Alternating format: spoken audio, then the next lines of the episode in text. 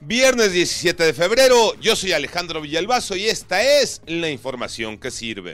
Pues, ¿qué creen? Sorpresota. Ayer el presidente inauguró la principal vía de acceso al aeropuerto Felipe Ángeles, una vialidad de más de 14 kilómetros que conecta Ecatepec con el AIFA.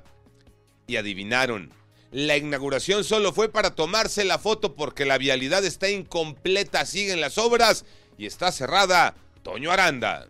Sucedió con el AIFA, sucedió con Dos Bocas y ahora vuelve a suceder con el camino principal al AIFA que conecta Puente de Fierro en Ecatepec con la terminal aérea. Una obra que inauguró ayer el presidente López Obrador, pero que hoy no está abierta a la vialidad. ¿Por qué?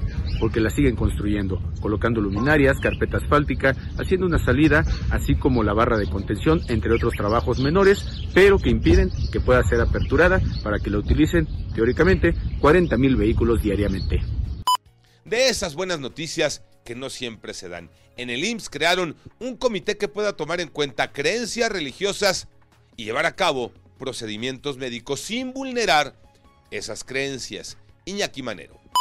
Gracias Alex. Se trata del primer comité para el manejo quirúrgico de pacientes con creencias religiosas que condicionan su atención. Resulta que a la señora María la tenían que operar para extirparle un tumor de páncreas pero su religión le prohibía recibir transfusiones.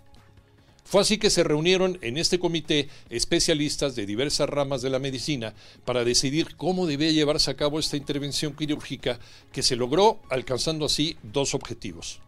Extirparle ese tumor y respetar sus creencias. Esto, sin duda, abre la puerta para no necesariamente tener que ponderar entre la vida y las ideologías cuando está de por medio una vida.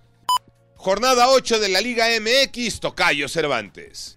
Así es, Tocayo, nos acercamos a la mitad del campeonato del torneo de clausura 2023 de la Liga MX. Tan solo anoche concluyó la jornada de media semana con la victoria del campeón Pachuca 3 a 2 sobre Mazatlán. Y a partir de este viernes con un par de encuentros, arranca la jornada 8. Juárez se recibe a León en la frontera, mientras que Puebla será anfitrión de la máquina celeste de Cruz Azul, que ahora será dirigida de manera interina por el ingeniero Joaquín Moreno.